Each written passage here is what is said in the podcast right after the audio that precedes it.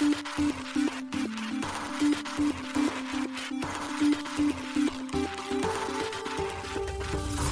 しい経済ニュース。この番組では現当社のメディア新しい経済がブロックチェーン仮想通貨フィンテックに関する日々のニュース解説を平日毎日音声コンテンツでお届けしています。そして新しい経済ではブロックチェーン仮想通貨に関するニュース解説記事やインタビュー記事学習記事などのたくさんのコンテンツを掲載しております。ぜひ新しいひらがな経済漢字で検索してメディアもチェックしてください。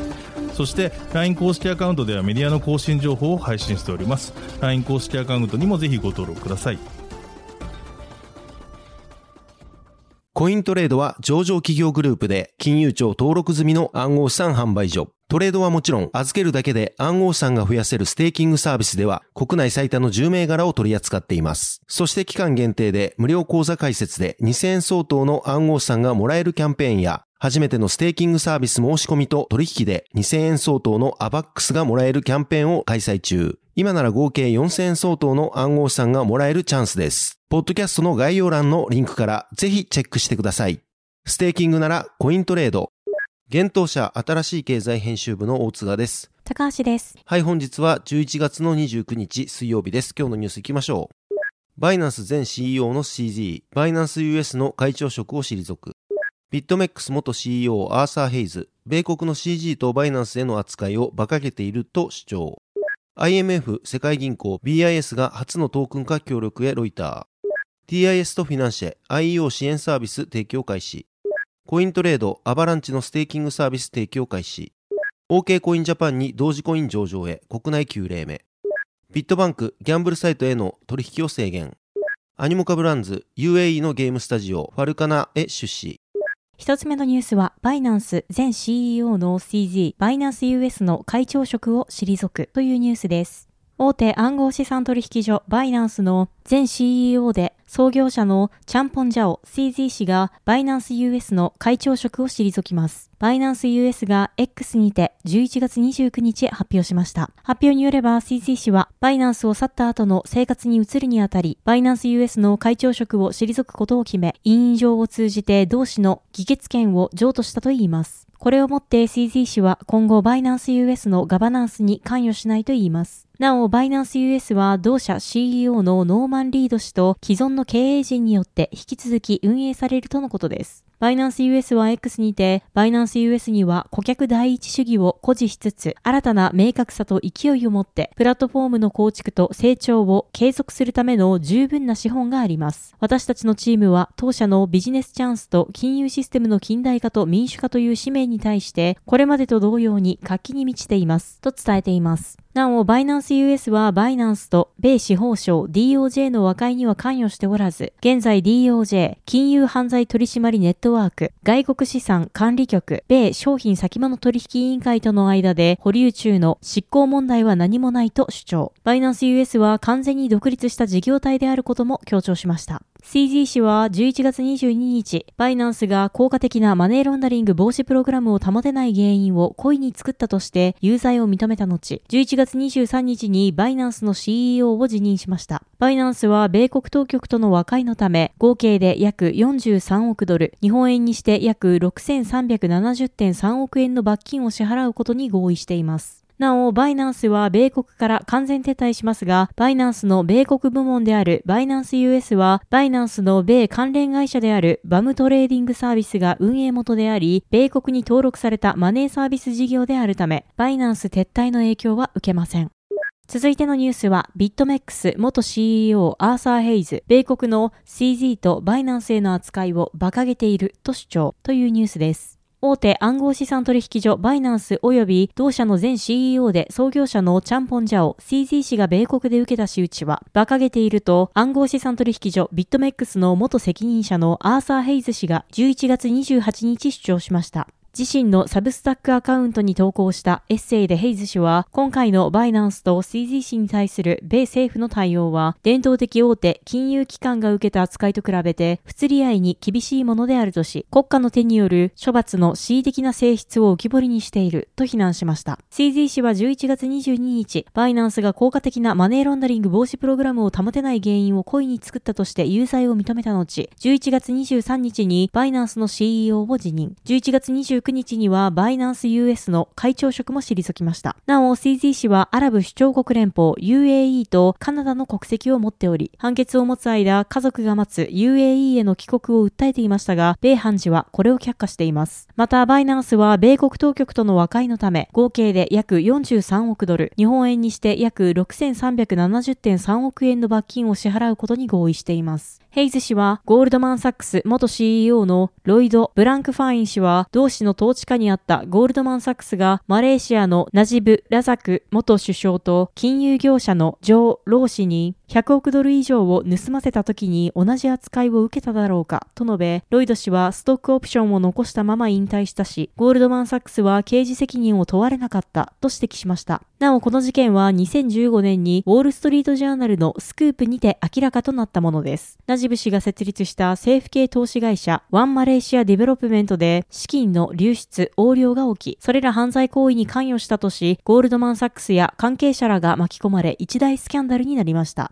ワンマレーシアデベロップメントから不正に流用された金額は2009年から2014年の間に45億ドル、日本円にして約6618.6億円に上り、そのうちの約7億ドル、日本円にして約1029.5億円はナジブ氏の私的口座に流れていました。なお、ゴールドマンサックスは2020年29億ドル、日本円にして約4350億円の罰金を課せられています。またヘイズ氏は1930年代の大恐慌以来、最悪の世界金融危機を引き起こしたとして大きすぎて潰せない銀行の CEO の誰かが刑事訴求された事例はないとし、その理由をそれらを起訴すれば銀行システムが脅かされるからだとヘイズ氏は分析しています。また、ヘイズ氏は今回のバイナンス及び CZ 氏への仕打ちは暗号資産取引所やその他の中央集権的な取引所が伝統的なアメリカ主導の世界金融システムに対する脅威となっているからだと考察しました。ヘイズ氏は CZ 氏が無名から10年足らずで地球上で最も裕福な人間の一人にまで上り詰め、その栄光は世界中の何百万人もの人々が暗号資産を取引できるようにすることを前提条件としていたとし、バイナンスの功績として経済的自由への切符となるコインやトークンを購入する手段を提供した。そしてそれは新しい政治的、経済的、技術的なシステムに投資する非常に効率的な方法だったと述べました。しかし、このことが米国の金融と政治の権力にとっては不都合なものであったとヘイズ氏は指摘。ブロックチェーンを活用する暗号資産仲介者と暗号資産そのものの所有者は人々自身であり、パソコンやモバイルアプリで即時にやり取りできるシステムは、米国主導の伝統的金融政治システムの既得権益を脅かすものであったため、CZ 氏は大きな代償を払うことになったとヘイズ氏は指摘しています。ヘイズ氏は2020年、米商品先物取引委員会 CFTC がビットメックスをマネーロンダリングと米国での違法営業で起訴し、ニューヨーク地区連邦判事が同氏を銀行秘密法違反で起訴したことを受け、ビットメックスの CEO を辞任しています。また、ヘイズ氏は2022年2月、銀行秘密法違反で有罪を認め、1000万ドル、日本円にして約14.7億円の罰金を支払いました。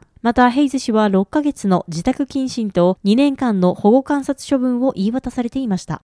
続いてのニュースは IMF 世界銀行 BIS が初のトークン化協力へロイターというニュースです。国際通貨基金 IMF、世界銀行、国際決済銀行 BIS の3つの世界的金融機関がグローバルな業務を支える金融商品の一部をトークン化するために初めて協力することになったと BIS の関係者が11月28日明かしました。トークン化とは既存の資産を独自のコード化されたトークンに変え、より高速な新システムで利用できるようにする方法のことです。3つの機関はまず世界の貧しい地域を支援するために富裕国が世界銀行の基金の一部に寄付をするときのような複雑ではない従来の紙をベースとしたプロセスに焦点を当てる予定です。最初の資金の支払いは、いわゆる約束手形の形で行われるといいます。その手形をトークン化することで、必要な時に簡単に送金できるようになるとのことです。BIS のセシリア・キングスリー氏は、ワシントンのシンクタンクであるアトランティックカウンシル主催の会議にて、私たちは新興国や発展途上国が開発資金を利用できるようにするためのプロセスを簡素化するために協力すると述べました。キングスリー氏はまた、トークン化によって国際的なマネーロンダリングなどのの問題に取り組むための共通プロトコルに政策や規制の要件を暗号化する可能性も出てくると付け加えました。また、キングスリー氏は新しい種類の中央銀行デジタル通貨 CBDC にも触れ、世界各国で既存の決済システムと連携できるようグローバルなルールや技術標準を求める声を繰り返しました。キングスリー氏は疑問は残るとし、これらの標準は早期に導入する必要があるのか、そうでなければ後で変更するのは難しいのか、CBDC 以外のシステムでも運用できるようにどの程度まで適用させるべきだろうかと述べています。